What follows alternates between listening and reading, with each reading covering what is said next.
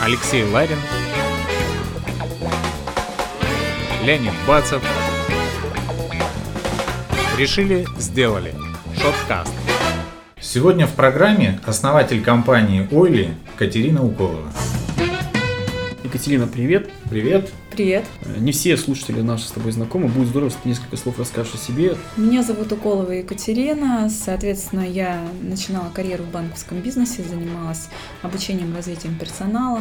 С 19 до 23 прошла путь от менеджера по продажам до начальника отдела обучения и развития менеджмента в Альфа-банке. Это топ-10 банков России.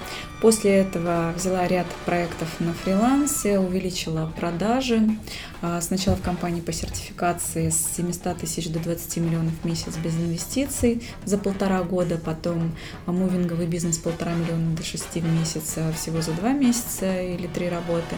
И, собственно говоря, компания Хобби Центр, радиоуправляемые модели игрушки, вывела в топ-3 а, лучших компаний в этом сегменте. А, после этого приняла решение основать свою компанию, которая занимается развитием продаж, называется на Ойле. Девиз ее стопроцентное увеличение продаж. Мы работаем с различными крупными клиентами клиентами. В числе наших клиентов это Сколково, это Виктория Секрет, это Котофей. А, мы являемся экспертами, выступаем а, в различных а, университетах. Это МГУ, это Академия народного хозяйства, это Сколково.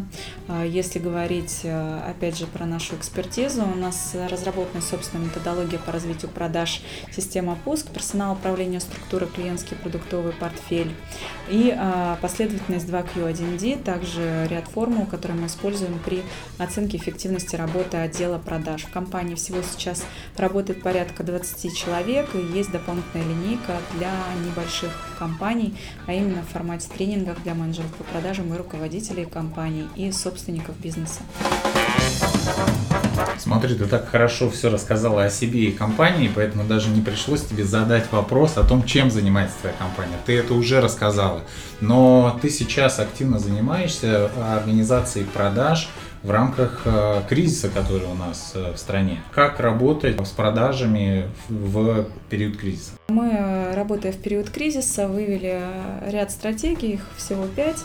А, я думаю, что дальше их количество будет увеличиваться, следить за нашими новостями. Первая стратегия – это схлопывание, соответственно, сокращение маржи затрат э, ресурсов и за счет этого захват некой доли рынка. Ну, в частности, допустим, э, кейс компании Nano Professional занимается гелями лаками, конкурирует с шелаком. Решили пойти у нас по этой стратегии. В принципе, у них э, существенный рост по продажам. Следующая стратегия – это новые ниши и рынки. Соответственно, задача продавать за доллары. Основные каналы продаж – это а, агрегаторы, то есть те, которые продают вашим же клиентам, это а, партнерский канал, это если ну, кто-то есть, кто уже вашим клиентам продает, и это мероприятие.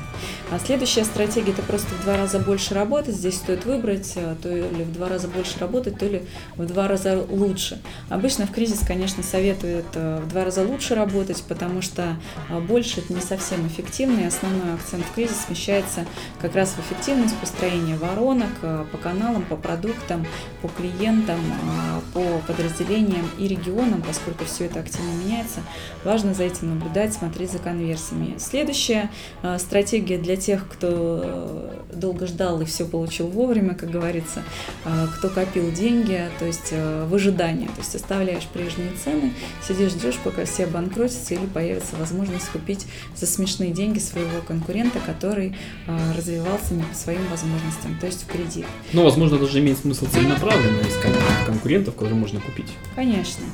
Вот. Основная ее задача это пока все компании сдуваются, вы набираете обороты, а потом уже работаете над прибылью через какое-то время. И а, последняя стратегия это импортозамещение, когда вы просто заменяете тех, кто уходит с рынка а, в связи с тем, что у них а, существенно падает маржа или они начинают работать в минус.